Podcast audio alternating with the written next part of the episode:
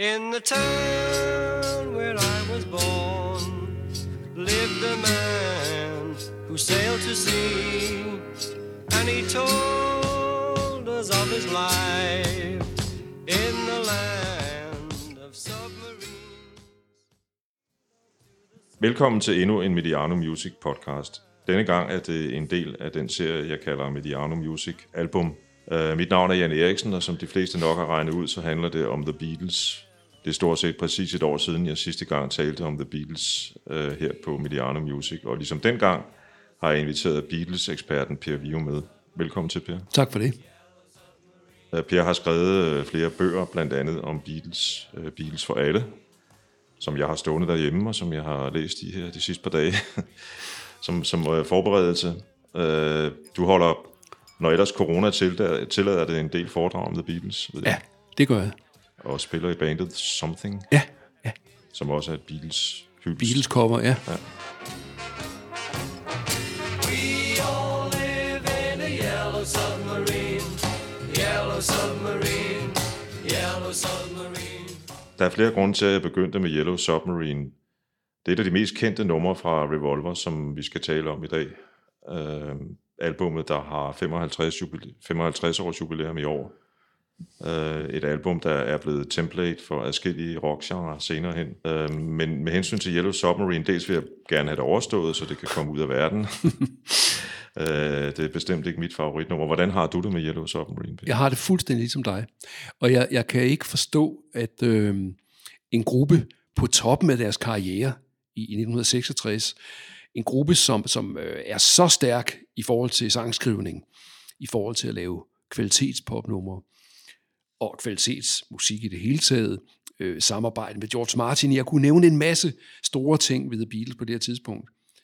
Øh, og hvorfor inkluderer de så sådan nummer som Yellow Submarine på det, som skulle være deres første, eller en af de første kunst-LP'er? Jeg forstår det simpelthen ikke, så, så jeg, jeg er helt øh, med, øh, med dig her. Jeg kan godt se mig selv stå på en engelsk pop efter adskillige pints og scrolle med på det. Øhm, jeg har lært at, øh, mig selv at leve med, at det muligvis er ting som en slags hyldest til den der vaudeville tradition, som Beatles jo også var inspireret af. Vil så, nu vi er i gang med at tvære den ud her, så kan man så også sige, Ringo Starr, fremragende trommeslager i The Beatles. Det kommer vi også øh, til at tale om, øh, når vi går ind på Det resten af. Revolver. Ja. Øhm, måske ikke den, den store sanger, og i hvert fald ikke sammenlignet med de andre tre i The Beatles, men jeg synes faktisk, Ringo på nogle numre er, er en ret god sanger, og en charmerende sanger. Honey Don't, uh, Act Naturally, Øhm, og, og der må jeg bare sige, han, han, han synger jo heller ikke Yellow Submarine. In a town. Altså det, det, det Nå, jeg skal ikke sige mere. Nej, øh, han, han, er, han er en rimelig øh, kontrasanger faktisk, Ja. ja. Ringo. Øh, lad os tale lidt om, hvor Beatles var i 1966, fordi det er jo meget det, det handler om, når vi snakker Revolver. Det skal jeg love for. Altså jeg har, når jeg, når jeg har lavet musikforedrag med Beatles, også som du venligt øh, mindede om, skrevet bogen Beatles for alle, øh, der har jeg også skrevet det. Altså jeg har, jeg har den pointe med The Beatles i 1966, at de er to forskellige bands. Det er de samme fire unge mænd, øh, og de hedder The Beatles, men, men det ene Beatles i øh, 1966, det er et liveband.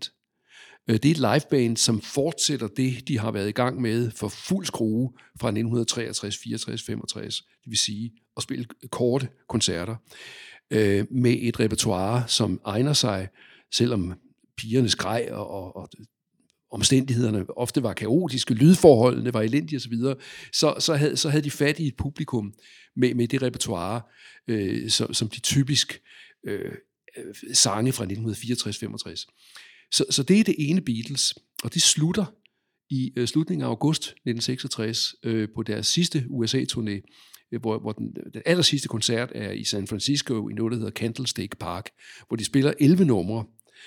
Øh, to af dem er covernumre, altså andre kunstneres numre, selvom de selv havde et kæmpe bagkatalog på det her tidspunkt. Så er to ud af 11 sange, Long Tall Sally og Rock and Roll Music, er kopinumre. Og de andre ni er så numre 64 og især 65. Og så vender jeg fokus mod det, jeg kalder det andet The Beatles i 1966. Det er øh, studieindspilningsgruppen The Beatles øh, som øh, med, med Revolver har taget hul på at lave album, hvor de ikke skal tænke på, at numrene skal realiseres live, øh, hvor de eksperimenterer, hvor de bygger videre på nogle ting, som er startet på Help og Rubber Soul året inden, øh, og peger frem mod Sgt. Pepper's Lonely Hearts Club Band osv. osv. Øh, så, så, så det er to forskellige typer bands. Det ene er et liveband, det andet er et indspillingsband. Det pussy er så, øh, at Revolver er indspillet i foråret og forsommeren. Det vil sige, de er indspillet, mens de stadigvæk var et liveorkester. Og Revolver udkommer lige i starten af den her USA-turné i august. Så, så det vil sige, at de indhenter sig selv på en eller anden måde. Det, det, øh, det, det øh, specielle er, at ved, ved den koncert, jeg lige talte om før med de 11 sange, der er ikke én sang fra Revolver, selvom albummet er udkommet. Så, så derfor er Beatles to vidt forskellige ting i 66. De var jo også trætte af at turnere, kan man sige, mm. på det tidspunkt, og var også kørt, var jo kørt tør i det, eller død i det, men man, man taler jo om de der koncerter, specielt i Østen, hvor, hvor, hvor, hvor de næsten ikke kunne hænge sammen. Absolut, og de findes jo, det kan du se på YouTube. Nu ved jeg godt, ting bliver taget af og på YouTube, men, men, men jeg har mange gange på YouTube set koncerter fra Fjernøsten, hvor de har, jeg, synes, de har, jeg tror, de har røde jakker på, og hvor det ikke fungerer særlig godt. Øh, og, og, og det må man bare sige, altså i forhold til, hvis du ser og hører The Beatles live i 1964 og 65, men især 64, tak for kaffe, hvor er det fede. Mm. Super, super tight, super fedt, på ja. trods af omstændighederne. Men det er de ikke længere, øh, der i, i sommeren og sensommeren 66. Noget andet er så, at der jo, øh, og det kommer vi til at snakke om, der sker jo noget med studiemulighederne på det her tidspunkt. Øh, det er en ting. Noget andet er også, at der sker jo også andre ting, som du også selv nævner i din bog. Der sker jo også andre ting på, på det, vi på det tidspunkt vil kan kalde rockscenen. Uh, på det her tidspunkt i, i, i 66, vi har Mothers of Invention, Saba, uh, som jeg tror Beatles lytter lidt til. Uh, en, en, en præ psychedelia-gruppe, Love for eksempel. Der mm-hmm. er ikke mindst, ikke mindst der Beach Boys og Pet Sounds, der udkommer. Samme år. Samme år, og hvor Brian Wilson flere gange har sagt, at han sad simpelthen og, bare lyttede og lyttede og lyttede og lyttede til Robert Soul. og så er der jo Dylan, der udsender rockhistoriens første dobbeltalbum, Blond ja. on Blond, og mange andre ting også. Jo. Ja. ja, ja, og vi har Cream og Hendrix på vej. Altså, der, altså det er jo virkelig spændende det år, og, og vi må ikke tænke, at det bare er The Beatles, op på en piedestal. Altså, der foregår så mange spændende ting på det her tidspunkt i, i det, vi bredt kunne kalde rockmusikken. Men, men The Beatles tager så bare nogle, nogle konsekvenser af, hvor de er i deres karriere, apropos det, vi talte om lige før. De stopper med at være live, og det betyder, det med, at de stopper med at spille koncerter, det, det betyder jo flere ting på en gang. Det betyder jo nemlig også, at der er meget mere tid til studie, altså tid til indspilninger. Mens i 1963, uh, øh, With the Beatles, man taler altid om, at det første album, Please Please Me, stort set blev indspillet på en dag. Man taler ikke så meget om With the Beatles. Det blev indspillet på syv dage. Det er også meget lidt. Syv dage, som var enkeltstående dage i, øh, i tidlig efteråret, hvor der var pause i forhold til at turnere og lave radio- og tv-optræden. Så der puttede man nogle, nogle studiedage ind, hvor der overhovedet var plads til det. Når så at The Beatles når til, til 1966, og, og sommeren er slut, så har de alt den tid, de har lyst til at bruge. Og det hænger også sammen med, at nu er The Beatles så store, så der er jo ikke et pladeselskab, som siger, I må kun bruge 15 studiedage. De kører bare løs. Plus, at øh, de enkelte medlemmer af The Beatles havde jo fået ambitioner på det her tidspunkt, ja. som man jo tydeligt hører. Og med det synes jeg egentlig, det er en passende overgang, ikke til at lytte til et nummer fra Revolver, men en single, der udkommer i april, altså tre måneders tid før Revolver. Fire måneder før er det.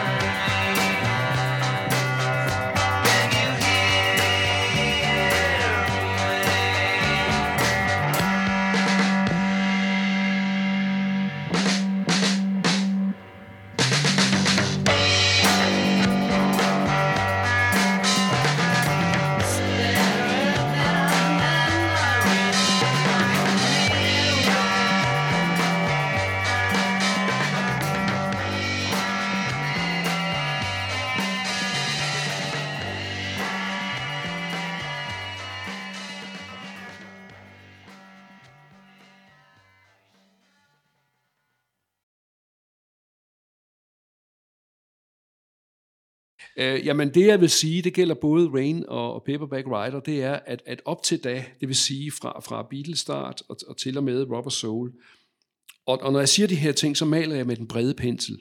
Man, man, man, en, en hver, der lytter til det, vi, vi laver nu, vil kunne komme med en undtagelse. Et eksempel på, at det, jeg siger, er forkert. Fordi der er så mange undtagelser, og der er så mange regler, som bliver brudt hos The Beatles. Så jeg siger bare for en sikkerheds skyld, med den brede pensel, der kan man sige, at, at melodiskrivningen, kompositionerne, i, i, op til og med uh, Robert Soul, det handler meget om melodien, selvfølgelig også tekster, men det handler meget om melodien under den harmonierne, og så det, man kunne kalde arrangement, hvilken rolle har de forskellige instrumenter. George Martin. George Martins store indflydelse her. Uh, Rain og især Paperback Writer er, er, er skruet sammen på en anden måde. Rain er jo ikke sådan et ø- i ørefaldende smukt nummer. Det er et punchy, pågående nummer. Uh, de har manipuleret med, med hastigheden ved optagelsen, sådan at trommerne, uh, fordi de bliver afspillet med en lavere hastighed, uh, lyder større og Ringo spiller utrolig aktivt og pulserende på trommerne. Øh, vi har det, som øh, kaldes øh, orgelpunkt, eller drone i bassen, at det vil sige, at der er nogle passager på Paul McCartney, gentager den samme tone, selvom akkorden over skifter. Det kommer vi tilbage til i øvrigt nogle andre eksempler på. Øh, så, så der sker musikalsk nogle andre ting, som gør, at Rain lyder anderledes end mange Beatles-sange fra 63, 64, 65. En af de ting, man, man, man kan bemærke, man bemærker, når man lytter til Rain, er jo øh, optagteknikken.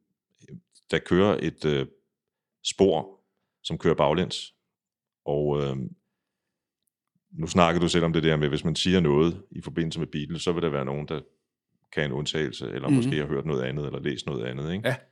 John Lennons forklaring i flere sammenhæng har været, at han, han, han, han, han, han var øh, under optagelserne efterhånden brødet så skæv, at han hverken kunne øh, gå eller stå, men, men nåede dog hjem i sin lejlighed, der på det tidspunkt lå ret tæt på Abbey Road-studierne faktisk. Paul McCartney bor jo stadigvæk tæt på mm. Abbey Road. Øhm, og så kunne han ikke falde i søvn, eller han ligesom ikke få ro i kroppen, så han satte sig ned og legede med, med den der, det der bånd, han havde fået med hjem. Og så på et eller andet tidspunkt kørte han det baglæns. Og, og det blev så til det der lille, den der lille baglæns øh, slutning, slutning som, ja. som vi hører på Rain. Ja. Øhm, det er vist nok første gang, det sker i musikhistorien. Jeg kender ikke nogen tidligere eksempler i hvert fald, nej. Der er jo mange ting, hvor Beatles er first movers. Ja, det må man sige. Ja. Og, og, og især her på Revolver, faktisk. Øhm, Paperback Writer. Ja, Paperback Writer, den er, er, er, det synes jeg for det første er et kanon fedt øh, Paul McCartney-nummer. Øhm, enormt veloplagt. Øh, men, men, men det, jeg vil fremhæve her, det er noget, som man ikke så ofte bruger i pop- og rockmusik, men som man bruger rigtig meget øh, i klassisk musik. Øh, det, det, er noget, det er et værktøj, som klassiske komponister bruger, og, og, og jeg vil bruge det ord, som hedder kontrast. Kontrast mellem forskellige afsnit.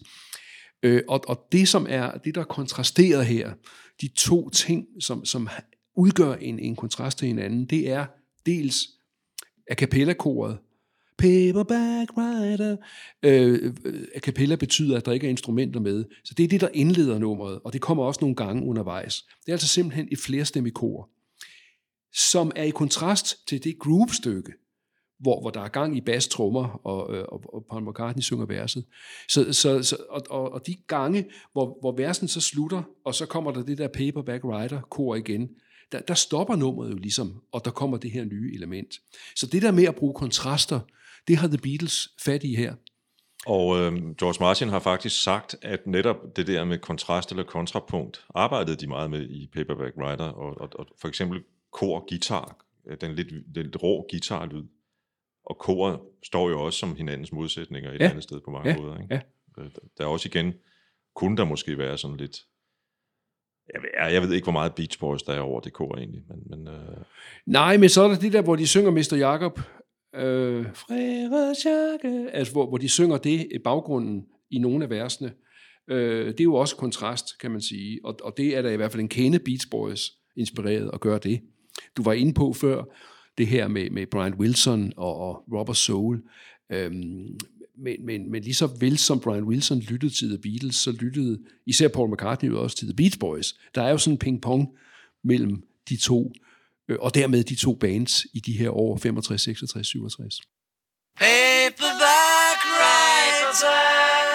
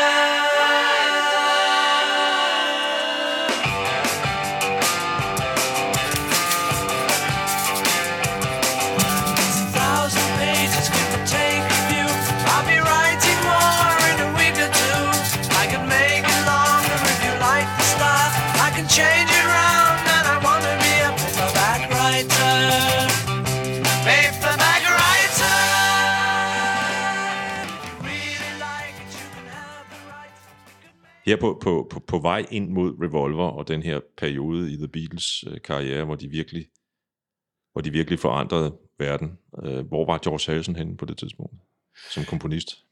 Jamen altså, George Harrisons rolle i The Beatles, den, den er jo, den har jeg jo også mange gange øh, fortalt min version af den historie, for der kan jeg også, det kan man sikkert også udlægge på andre måder, men, men, men man kan sige, at i starten af The Beatles, der vil han også gerne være sangskriver, altså skrive tekster og musik, og få det med på repertoireet. Og det lykkes kun i ét tilfælde i hele det tidlige Beatles. Det er den øh, sang, der hedder Don't Bother Me fra With the Beatles. Det er den eneste. George synger ret meget i det tidlige Beatles, men så er det enten kopinummer eller nogle af Johns numre. Og så sker der det, at, at øh, fra 1965, fra pladerne Help Robert Soul, der kommer han altså ind i varmen og bliver øh, jeg ved ikke om vi skal sige accepteret eller respekteret som sangskriver, men han får i hvert fald materiale med på pladerne. Øh, og, og når vi når til øh, Revolver, så har han tre numre på. Det er jo, det er jo mange. Det er jo ikke alene tre numre, men det, pladen bliver jo indledt med et af numrene. Det, det, det, øh, altså det attraktive første track har George. Øh, for det kan man jo også kæmpe om. John han har jo i det tidlige Beatles meget ofte track nummer et, men, men George har det her.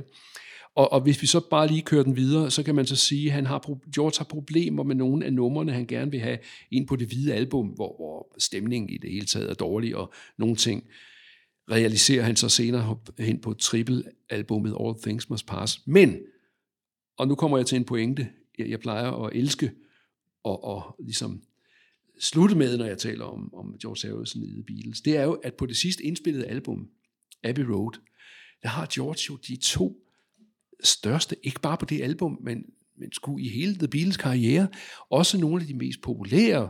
Nu skal det ikke nødvendigvis være en parameter, men det kan da også være en parameter, hvad, hvad, hvad der har gjort noget for mange mennesker. Nogle gange, nogle gange bliver ting jo faktisk populære, fordi det er godt. Altså, det, det gør det da i, i høj grad, og, og det, det vil jeg da sige med, med, med Here Comes the Sun, og måske især med Something, de store numre. Det bliver ikke smukkere.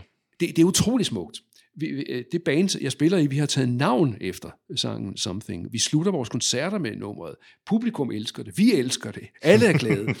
øhm, og har måske en tårer i, i, i øjenkrogen. Øhm, så min pointe her er, at George, og det er så svaret på dit spørgsmål, hvor, hvor er George henne i The Beatles her? Han er midt i det, fordi han har haft svært ved det i starten. Han får så lov fra Help og Robert Soul. Han kulminerer på Abbey Road, med at være på højde med de to andre. Men, men her på Revolver i midten af The Beatles, der har han, som du sagde, han har track nummer et, Taxman, øh, og han har to for uden den. I februar 66 øh, sidder George og nørkler med Taxman, øh, og John Lennon har sagt, at han, han, han hjalp lidt med teksten, øh, som han også gør under indspilningerne øh, med koret. Øh, på det tidspunkt var der valgkamp i England, og øh, Harold Wilson stillede op for Labour og vandt i øvrigt en kæmpe sejr. Blandt andet på et program, hvor øh, så nogen som Beatles blev, her kan man sige, at udtrykket brandbeskatning gjorde sin ret. Øh, deres skatteprocent øh, endte på 95 på et tidspunkt, øhm, og, og, og, og, og de, de, de, de kunne være gjort, gået bankerot, hvis ikke de havde fundet økonomisk rådgivning på det tidspunkt. Og det påvirker jo George Addison til at skrive den her tekst om The Taxman. Og Harold Wilson er jo også nævnt i den, Ja, og Edward Heath. og den anden, Den og den anden fløj, og, det, ja. og det er første gang i The Beatles, at der er nogen andre personer, der bliver nævnt i teksten. Og jeg tror nok, jeg tror nok det var Lennons forslag, at de to hovedpersoner der. Jeg ved ikke, hvor meget de to siger unge mennesker i dag, men, men de, de, bliver, de bliver nævnt i hvert fald. Og sådan nogle ronkodorer som dig og mig, vi kan godt huske dem. Vi kan huske dem, og, og, og jeg har jo, jeg så til min glæde, at George Harrison jo uddybede det i et interview på det tidspunkt. Øh, formentlig en af de første egentlig politiske sådan, statements fra medlemmer af The Beatles. John kom lidt efter med Jesus er større, mm. eller vi er større end Jesus. Mm. Det var ikke det, han sagde. Det var en forsimpling af det. Fordi Harrison sagde, at, øh, at, at, at når han så oven i købet kunne se, at de der 95 procent af hans indkomst skulle bruges til at ruste op og involvere sig i Vietnamkrigen, så måtte han sige helt fra. One, two, three, four. One, two.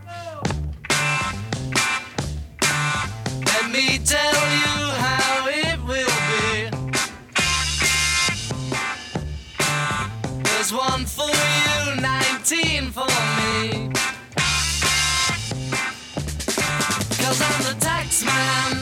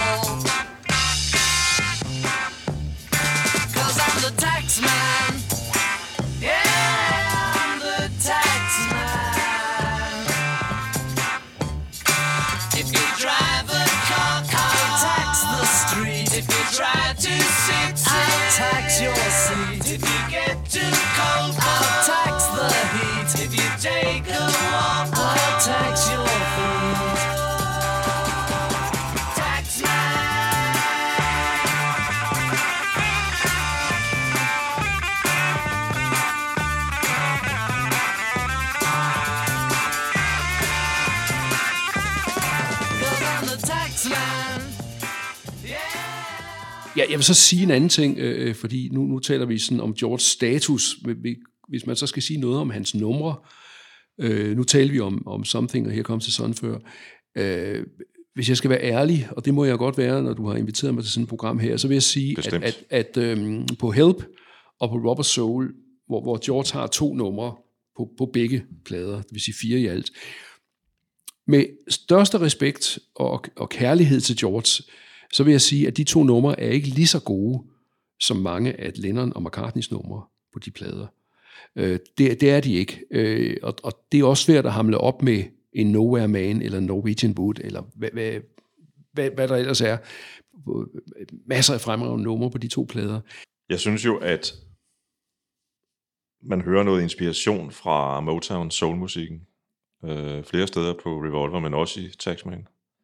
Og en af de ting, jeg lægger mærke til, når jeg sådan sidder og genlytter det, det er jo McCartneys øh, fremragende bagspil. Ja. Altså, han ligger jo helt fremme. Det gør han. Det gør han. At det gør han jo på mange Beatles-numre, må man sige. Mm. Øh, der, altså faktisk i, i store dele af deres karriere spiller han det der meget aktive bas. Det gør han jo også på Something, som vi taler om lige før. Men der, der, men der er mange ting, der er op og ringe på det her. Det, det lyder også godt. Det er produceret godt. De synger det godt. Det, det, det, det er virkelig et fedt nummer. Det er faktisk en meget velproduceret nummer. Ja. Per og jeg snakkede lidt inden øh, vi begyndte om, om, om den, den måde, som, som, som Revolver er produceret på. Øh, Du er ikke helt tilfreds med... Øh, nej, det jeg vil tillade mig at sige, det er i virkeligheden en, en stor ros til George Martins søn, Giles Martin. Øh, mange af dine lyttere ved måske, og har måske ligefrem hørt, øh, de her remix, Giles Martin har lavet af, øh, hvad hedder det, uh, Sgt. Pepper, Lonely Hearts Club Band, og af det hvide dobbeltalbum, mm. og af Abbey Road, øh, hvor, hvor han jo altså simpelthen har fat i de gamle bånd og, og lavet nogle nye mix på baggrund af, af, af de bånd og de muligheder, og også de tekniske muligheder, der er. Og det ved jeg godt, at det kan næsten være en religiøs diskussion. Jeg kender synspunktet, det skal lyde, som det gjorde dengang. Det kender jeg. Øh, jeg er ikke helt enig i det. Jeg synes, det er fedt, hvis- hvis man kan åbne numrene, og, og, og, og netop med, med ny teknik og, og, og nye ører, få det foldet endnu flottere ud. Øh, der, der er ting på Sgt. Pepper, der, der er instrumentpassager på She's Leaving Home, som jeg aldrig havde hørt før, fordi de dækkede for hinanden på de oprindelige mix. Okay. Øh, så, så, så øh, jeg er Giles Martin-fan, øh, og jeg synes, de er super fede, de nye udgaver. Og derfor, så håber jeg sådan, at han også skal lave en remix af Revolver. Fordi øh, mange numre lyder kanon på Revolver. For eksempel Taxman, som vi lige havde fat i. Men, men der er altså også nogen, som lyder lidt blegt, som jeg tror, øh, Charles Martin ville kunne gøre endnu flottere, end de er på, den, på det oprindelige mix. Så, så det er det, jeg har på den. Ja. Når- Når jeg lytter til, til Taxman, så kommer jeg til at tænke det på, på som en, en... Jeg synes, det lyder lidt som sådan en slags forvarsel om en, en, en, øh, en genre, der sådan skulle opstå lidt senere, en blanding af noget, noget soul, rock og lidt jazz. Øh, Blood, Sweat and Tears for eksempel, som, som blev et af de store navne der omkring 1970. Øhm, og, jeg, og jeg sad og gravede mig lidt ned i det og opdagede, at øh, og det, det er muligvis lidt ufortalt, det, det, det, det er jeg ikke ekspert nok i Beatles til at vide, men i virkeligheden var de meget også inspireret af, af noget, et, et, et fænomen, der på det tidspunkt hed Northern Soul, som dybest set ikke var særlig øh, stort i sådan offentligheden, og der var ikke store stjerner inden for den genre, men det var, det var sådan på det tidspunkt, at, at i bølgen af Motowns store succes, så kom der en række amerikanske sangere til England og turnerede rundt og optrådte på barer og små spillesteder i dancehalls, og de hyrede lokale musikere. Uh, Elton Johns karriere startede faktisk på mm-hmm. den måde. Og det, og det, det udsprang af, af, af Blackpool, og i øvrigt øh, bredte sig lidt op der, hvor Beatles jo selv kom fra, nemlig Liverpool, Manchester. Og, øhm, og, og, øhm, og der var ikke særlig store navne inden for den genre. Der, der, der var en, der hed Gloria Jones, og en, en, en, en, en mand, der hedder Ian Levin. Øhm, men, men, men det blev spillet meget på nogle af de her klubber i London, hvor de i hvert fald to-tre af bilerne kom meget. Øhm, så det har måske også en, en influeret på, på George Harrisons øh, og, og Paul McCartney på det tidspunkt. Altså, jeg vil sige, at i det hele taget øh, havde øh, The Beatles antennerne ude og, og lod sig inspirere øh, af, af, af ting, som de oplevede. Øh, et, et, et fint eksempel, som så er fra året efter, altså fra 1967, det er, at McCartney øh, ser Jimi Hendrix faktisk to gange øh, i, i London. Øh, og, og altså det der pågående guitarspil øh, har vi så også på for eksempel på Helter Skelter, øh, og også på nogle andre numre. Altså, og nu behøver man, jo- fordi man er inspireret af noget, behøver det jo ikke lyde som det, man er inspireret af, men, men, men man kan tage nogle ting ud af, af, af, af dem, som man lytter til. Paul McCartney var også en, en han havde var venner, som var interesseret i avantgarde-kunst, og han lyttede til avantgarde-musik. Altså, The Beatles, de har helt klart suget til sig øh, og ladt sig inspirere af, nu nævnte du et eksempel, men der er mange andre eksempler på, at, at de er ikke bare på en ø øh, øh sig selv nok, selvom de godt kunne have tilladt sig at være det. Det er de ikke. De suger virkelig til sig inspiration. Vi skal høre et nummer, som faktisk øh, oprindeligt, øh, og det kan man høre på, på de her anthology-optagelser, eller udgivelser, der udkom i begyndelsen af 90'erne, øh, som egentlig oprindeligt var inspireret af The Birds, øh, nemlig øh, And Your Bird Can Sing. Der findes en, en optagelse på Anthology, hvor de spiller den i en Birds-version. Så bliver det så meget mere rocket her på Revolver.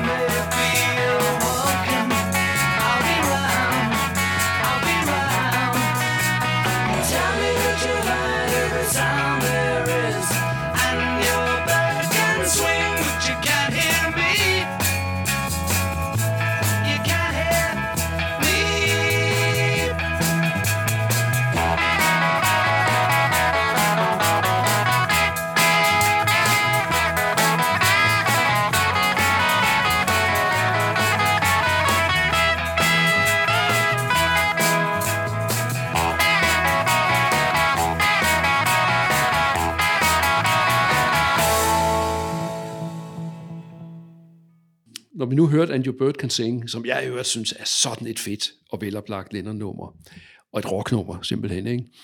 Øh, så er der, øh, den starter med, med det her, øh, som vi lige hørte, det her tostemmige guitar-tema, og så kommer der vers, og kommer vers, og så kommer der det her kontraststykke, øh, de her øh, B-stykker, som The Beatles kaldte middle eight, middle eight, altså midterste otte takter. Det er de her øh, stykker, som øh, The Beatles var enormt gode til at sætte ind.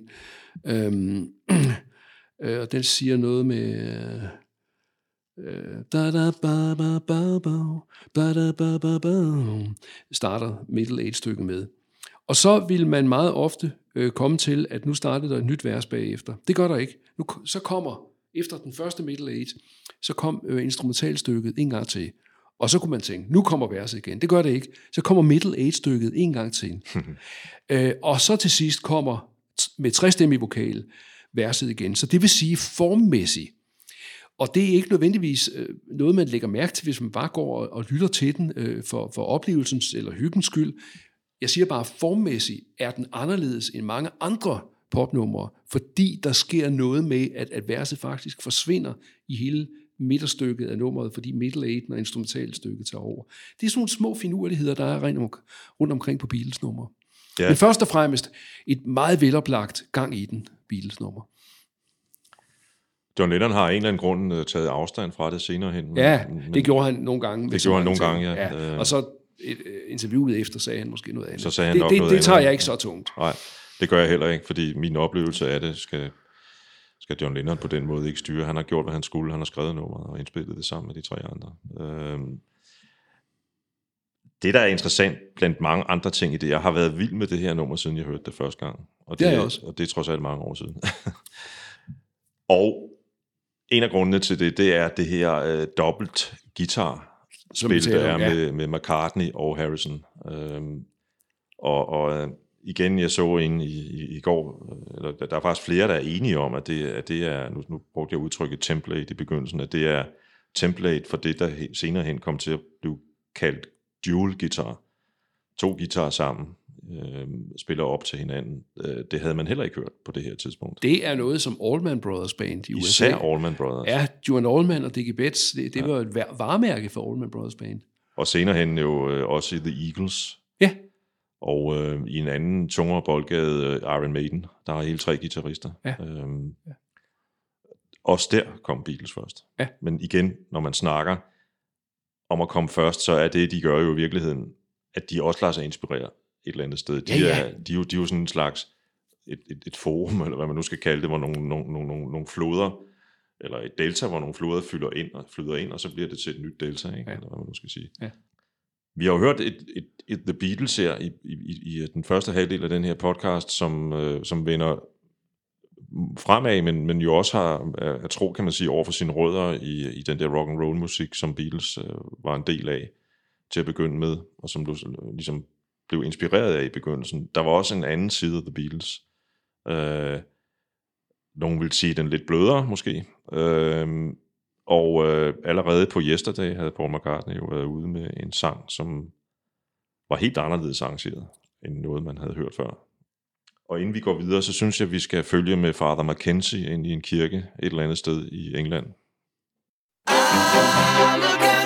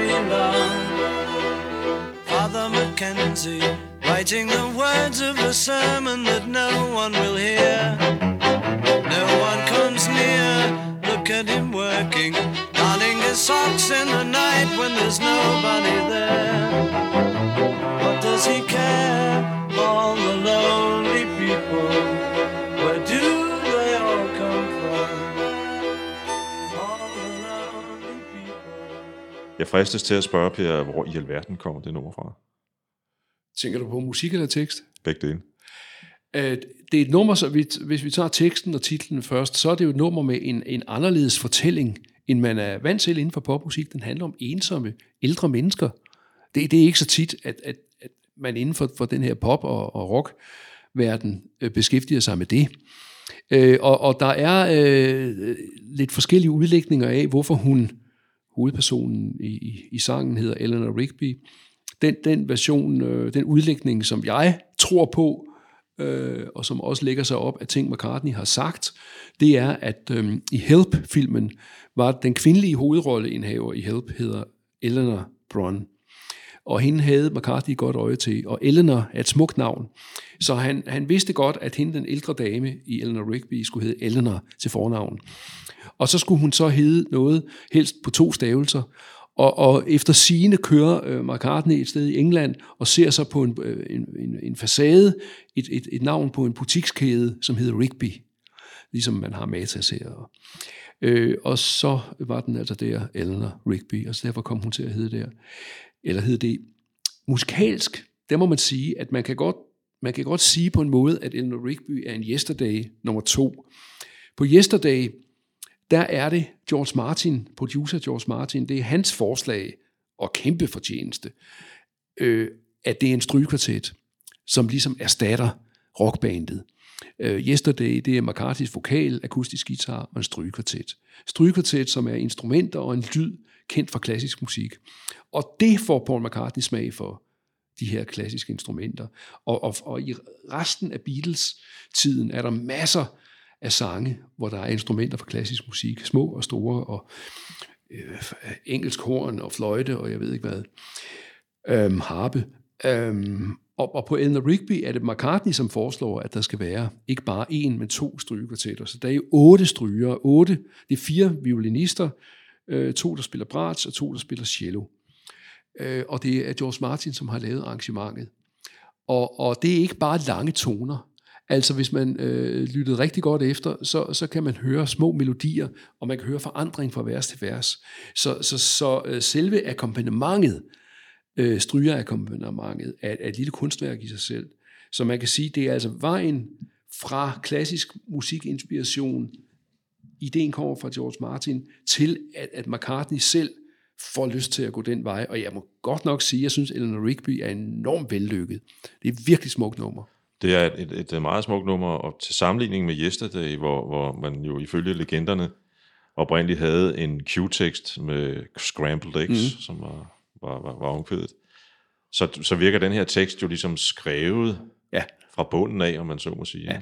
Øhm, og det er en, en, på det tidspunkt, som du selv sagde før, en sjælden rocktekst. Ja, Altså, det er det. Jeg synes, det er, øh, det er, det er meget kort. Jeg tror, det var 1,59. Øh, Det, det er et, for mig er det et højdepunkt. Eller et af højdepunkterne på Revolver, det må jeg sige. Ja, det er faktisk, men det, det er også sjovt, når man sidder og lytter til Revolver. Øhm, det- der sker en hulens masse. Du har selv været inde på det i forbindelse med nogle af de numre, vi har hørt. Der sker en hulens masse Ja. i løbet af de der tre minutter. Ja. Og lige pludselig er nummeret væk. Ja. man skal virkelig koncentrere Ja. sig, men så kan man jo heldigvis bare høre det forfra. Ja. Sådan er det. Øhm, det, jeg har tænkt lidt over, når jeg sidder og lytter til et nummer som Eleanor Rigby og Here, There and Everywhere, som vi kommer til at høre lidt senere. Øhm, Paul McCartney på det her tidspunkt, havde han, havde han en, en, en, en musikalsk vision, tror du, eller, eller, eller, eller var det mere den her med, lad os prøve det, det virker sjovt, altså hvor man ligesom skyder på, på alle muligheder, eller var det, var det, havde han sådan en, en, en, en, en, en, en, et, et mål med, hvad han ville, ville med sin musik, som var, var større end bare det ligesom at indspille noget musik til et album? Nå, men jeg tror egentlig bedst, at jeg kan svare på det ved at sige, at, at jeg kender meget få kunstnere, som har øh, integreret så mange forskellige musikalske udtryk i sin musik.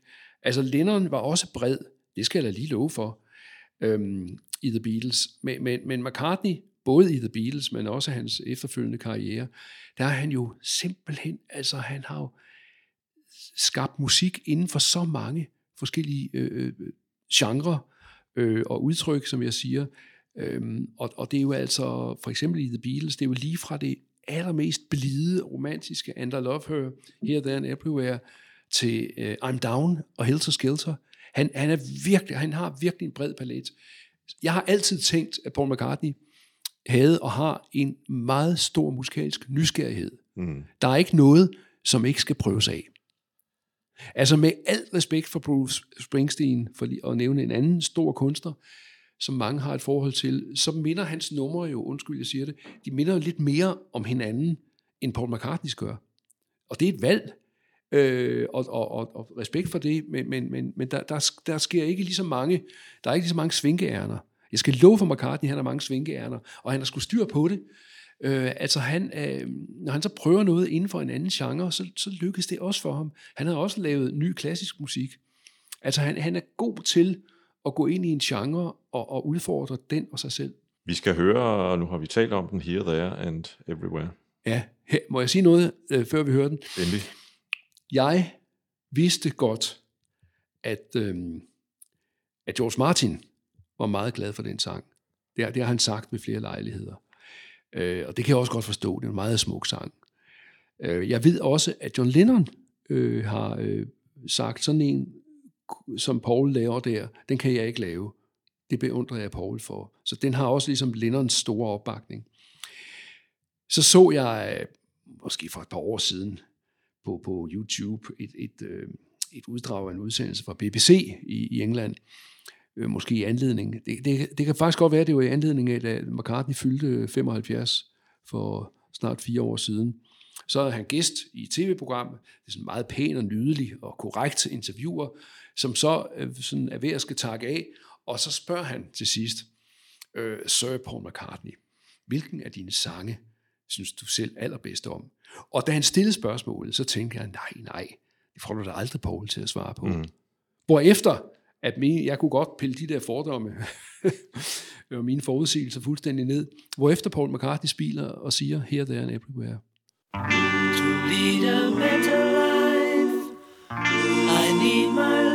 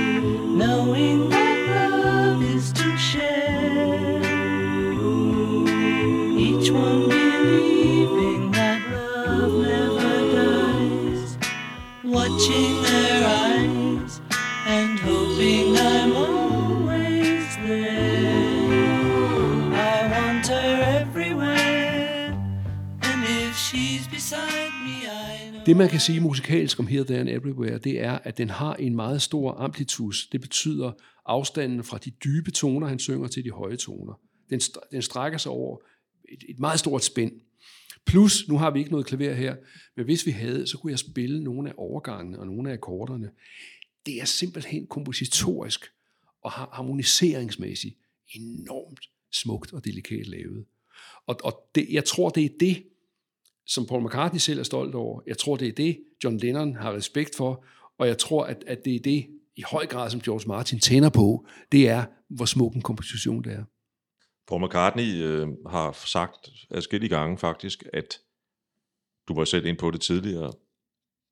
Brian Wilson var inspireret af Beatles, men Beatles var også inspireret af, af ja. ham, og især Paul McCartney, og han har jo flere gange sagt, at den her sang er hans ydmyge forsøg på at skrive en uh, God Only Knows. Ja, altså inspiration fra Pet Sounds, Fra og Pet dermed Sounds, også ja. Only Knows. Ja. Ja. Øhm, og det er store ord. og, og, og ligesom give den anerkendelse til Brian Wilson, men han har da fortjent den. Ja. Øhm, det er sådan en løbende diskussion, det er bare en lille ting, jeg lige synes skal med, øhm, om man kan adskille kunsten fra kunstnerens private liv. Og det, Åh, oh, det diskuterer man jo ofte. ja, og så kommer der nogle nye eksempler på det. ja, og så er der nogen, der siger det ene, og nogen, der siger det andet, Ja. og, og jeg tror mere, at man nogle gange må sige, at nogle gange kan man, og andre gange kan man ikke. Altså, hvi- hvis man ikke adskiller det, så, så vil man skulle tage afsked med en del af sine plader. Det skulle man nemlig. Øhm, og det gælder både inden for klassisk musik og, og, og, og mange andre genrer. Jamen altså, jeg ved det ikke. Sidst, at den der var op og vende, det var jo, da Phil Spector døde. Produceren Phil Spector. Men, men man kan så sige, at han var så... Ja, det skal jeg helt sige. det, det, det, var, det var så vanvittigt med, med de ting, at han var øh, anklaget for mor og sad i fængsel for mor og så videre. Grunden til, at jeg lige tog det op her, det var, at i virkeligheden øh, skrev, om der var en sammenhæng, ja, man kan gætte, ikke? Men, men på det tidspunkt var Paul jo øh, enormt forelsket i en skuespillerinde ved navn Jane Asher. Asher, øhm, og, og, og sad, har han selv sagt, en formiddag foran John Lennons hus i, i London, og ventede på, at John stod op og sad klimpet på gitaren og tænkte på hende. Og så kom der så Here There and Everywhere. Mm. Når jeg hører John og Paul synge det her kor sammen, i, og fra begyndelsen i det, som Paul McCartney kalder præamblen, det, det er vist nok et musikalsk udtryk, øh, allerede To lead a better life. Ja, altså det er selve introen, ja. som ikke kommer igen. Ja. Der er navnet. Det, det, det stykke kommer ikke igen i løbet af sangen. Nej, okay, ja.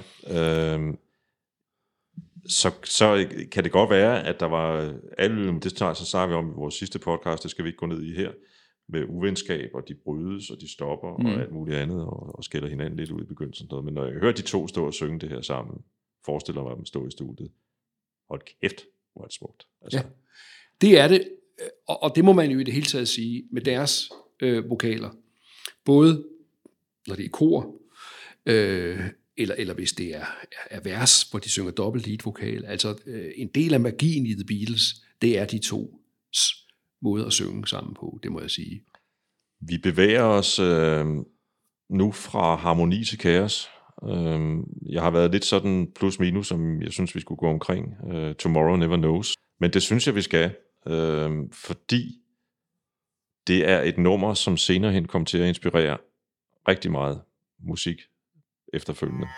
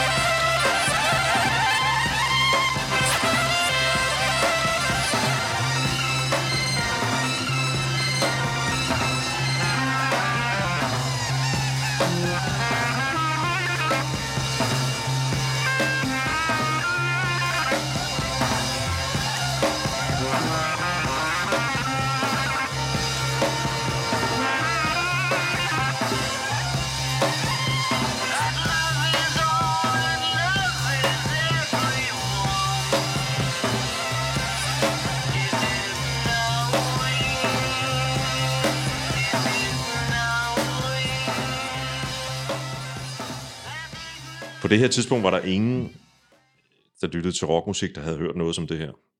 Nej. Øhm, og man anerkender jo, at der er flere ting at sige omkring det. For det første var Lennon, og det har han jo også selv sagt, meget inspireret af Timothy Leary. Han eksperimenterede med LSD på det tidspunkt i sit liv. Han, han citerer lige frem uh, Learys uh, syrebibel, The Psychedelic Experience, som i høj grad baserer sig på den tibetanske dødebog i slutningen af teksten. Når jeg lytter til det her, altså det er jo åbenlyst, at det her jo kommer til at, at, at inspirere, tror jeg, den psykedeliske scene, ikke? Øh, i en eller anden grad. Øh, men, men når man ser øh, senere techno- og elektronika electronica-musikere kalde det det første electronica-nummer, så synes jeg egentlig, det er ret interessant, fordi det er ikke noget, jeg har tænkt så meget over tidligere. Men, men, men, men, øh, men det er jo den måde, de arbejder med tingene i studiet på. Det er, sådan, præ- det er jo præ-computer, det her, ikke? men alligevel. Jeg har, jeg har en virkelig øh, sjov og interessant oplevelse omkring Tomorrow Never Knows. For øh, nogle år siden, det er faktisk mange år siden, hvis vi nu siger, øh, lad os bare sige lige 10 år siden, så var jeg et par gange øh, gæstelærer på Rytmekons, på, på det, som hed deres sangskriveruddannelse. Øhm, og, og hvor, hvor jeg ligesom kom med, med Beatles-kataloget øh, som eksempler på noget, som unge sangskrivere kunne lade sig inspirere af. Altså ikke øh, sådan kopiere Here, There and men måske lade sig inspirere af sangskrivningen, harmonierne, plus en række andre numre. Og der havde jeg Tomorrow Never Knows med. Den gjorde et meget stort indtryk på en ung fyr, øh, som beskæftigede sig med, med, med at sidde med computer og lave musik osv. Og, og, og gangen efter, så havde han lavet et nummer, og han sagde, jeg har lyst til, at du skal høre det her. Og det, det mindede ikke om Tomorrow Never Knows, men det var inspireret af det. Så her var altså en fyr, han har måske været i midten af 20'erne, som i den grad tændte på det her, ligesom du siger. Mange andre har ladet sig inspirere af det. Øh, og, og så, øh, da vi helt tilbage øh, i starten af den her podcast talte om, øh, om øh, Paperback Writer og Rain, så sagde jeg noget om, at, øh, at bassen, Paul McCartney, nogle gange spiller det, man i klassisk musik kalder orgelpunkt. Man kan også kalde det en drone. Altså, man gentager eller holder den samme tone på bassen, selvom akkorden skifter. Øh, Paul McCartneys basspil på øh, Tomorrow Never Knows, det er meget enkelt, fordi han spiller den samme tone hele tiden. Han spiller tonen C på bassen, og på intet tidspunkt skifter han tone. Så det er den ultimative drone i The Beatles. Det er, at samtlige, det 3,5-4 minutter, nummeret varer, eller hvor meget det er, der er det den samme tone i bassen. Det er jo noget helt andet end, end, end tidlig Beatles og, og, og, og andre mere populære numre, hvor, hvor bassen skifter rundt og ofte følger akkorderne. Så, så bare, bare sådan noget, plus Ringo Starrs meget markante trommefigur, og så alle de her mærkelige lyde og guitarsoler, der kører baglæns og så videre. Så det er jo, det er jo der, hvor, hvor, hvor studiet, er, er, altså indspillingsstudiet, er et instrument, øh, som man leger med, og, og, og som man øh, udnytter til det yderste. Ja, der, der er jo blandt andet også en del loops, altså, Ja. hvor det samme bånd kører. Ja. Øhm, Så det er godt, du har taget den med her. Ja, og, og jeg, jeg vil gerne gribe øh, anledningen til, at, og, og min, min salige far sagde altid, at øhm, det gælder om at se komikken, og det har jeg forsøgt at tage til mig. Jeg må indrømme, at, øh, at, at jeg har grinet lidt af mig selv, forstået på den måde, at da jeg så Ed Sharon i en koncert i Forum for, ja, det er vel 6-7 år siden, tror jeg, 5-6 år siden måske. Nej, det er nok en 6-7 år siden.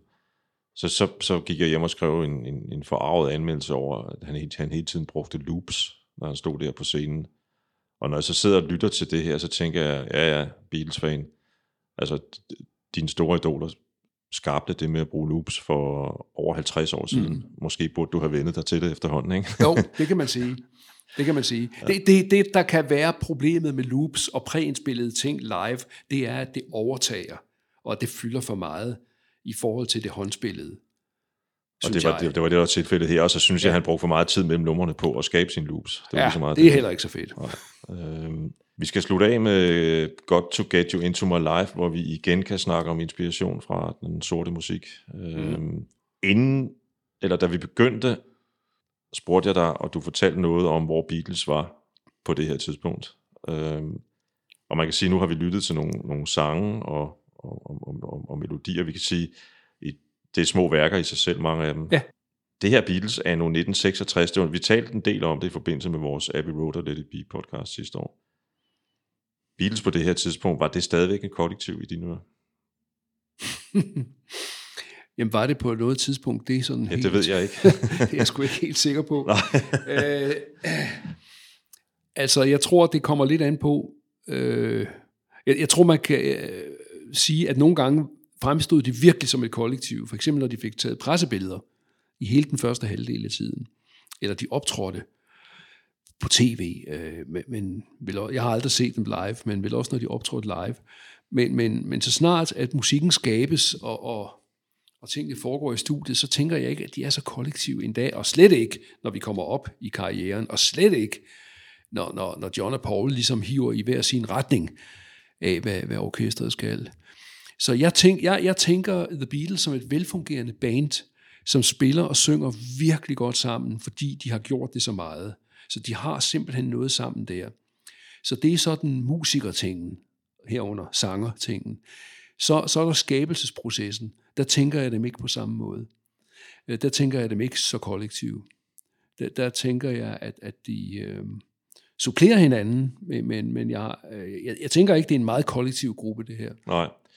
Man kan sige, at deres øh, organisation, for nu at bruge et dumt udtryk, er måske blevet lidt fladere på det her tidspunkt, fordi det var jo Lennons gruppe fra begyndelsen. Ja, ja, han var ligesom talsmanden. Og han var vel også en slags leder i en Jo, periode. og, og, og senere er det McCartney, som ligesom tager det Jamen, vi er vel, og, øh, og tager initiativerne til sidst. Det er også noget med, hvem tager initiativer til Ja, forskellige ting. ja, ikke? Altså ja. ja. McCartney, han er jo, er jo virkelig øhm, initiativtager omkring Sgt. Pepper's Lonely Hearts Club Band. at du er, du er lige det der ældre end mig, så du var der øh, på det her tidspunkt. Ja. Kan du huske, da Revolver udkom? Ja, ja, det kan jeg sagtens. Øh, Der var jeg 12,5 øh, og, og, og er erklæret Beatles-fan. Øh, og jeg kan også huske, at jeg købte øh, Paperback Writer-singlen, da jeg var på lejerskole, fordi jeg vidste, den var udkommet, så smuglede jeg lige hen i en pladeforretning. Øh, så, så, så, så, så jeg har været med i The Beatles udvikling. Altså jeg har fulgt det i reelt tid. Det er jo meget sjovt. At på, no, på nogen måde er det lidt irriterende at være 67, men, men, men, men der har også været nogle ting, som har været øh, meget gode, og det var det der med, jeg kan huske, ved du hvad, jeg kan simpelthen huske den eftermiddag i december 1964, hvor jeg så var 10,5, hvor Jørgen Demilius øh, i slutningen af efterskoletid præsenterede Beatles for sale. Tag den. Mm, Imponerende. Er En af grundene til, at jeg spurgte dig, var, om du, om, om du kan huske din reaktion, da du så det her meget specielle cover, der er til Revolver. Andy, nej, hvad hedder han, øh, Claus Wormans øh, tegning. Ja, jeg tror, min reaktion var, at det var så meget anderledes. Øh, fordi vi var jo vant til, jeg ved godt help, der står de på afstand, men, men i hvert fald, altså man må jo godt nok sige, med, med især Beatles for Sale og Rubber Soul, der får man dem jo sat med lige op. Og, og det var jo ikke CD'er, det var jo store vinyler. Altså, det var nogle flotte covers, så vi har jo set The Beatles virkelig øh, øh i, i, i noget, der ligner nærbilleder. Øh, så, så jeg tror, jeg tænkte over, at det var anderledes. Jeg var ikke så vild med det. Der er mange... Øh, Eller, ja, nej, nej, altså, jeg var ikke så vild med det, Nej. og, og jeg er ikke så vild med det. Nej. Ja, det, det cover. Hvis nu, nu er jeg ikke sådan en, som har Beatles-ting på væggen, men hvis, hvis jeg nu skulle have nogle Beatles-vinyler på væggen hjemme, øh, så ville jeg ikke vælge, vælge den.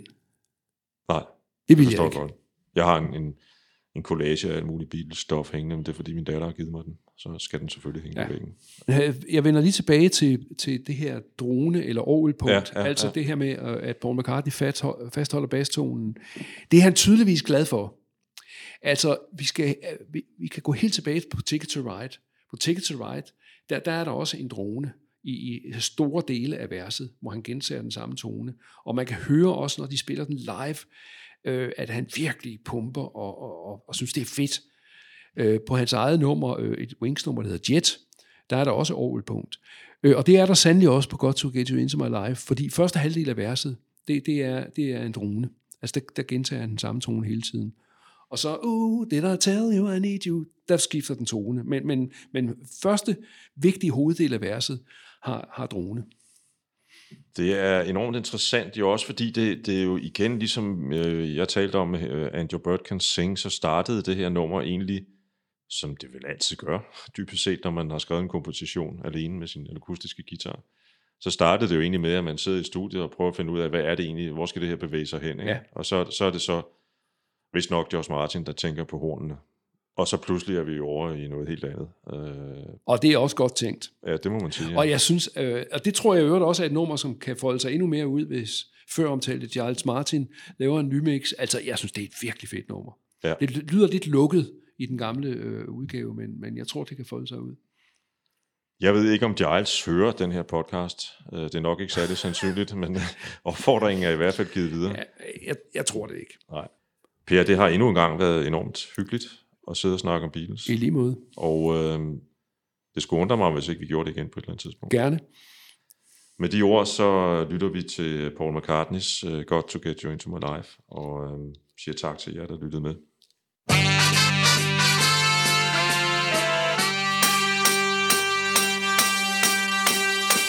I was alone, I took a ride, I didn't know what I would find there. Another road where maybe I could see another kind of mind there. Ooh, then I suddenly see you.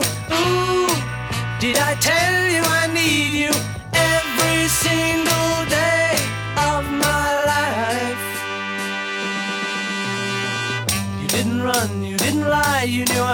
just to hold you.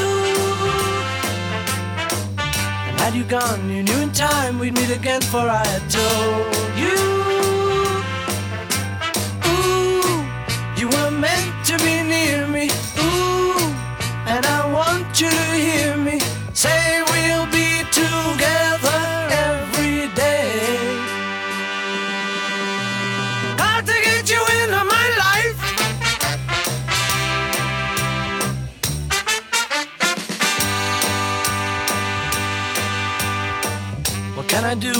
I be? When I'm with you, I wanna stay there.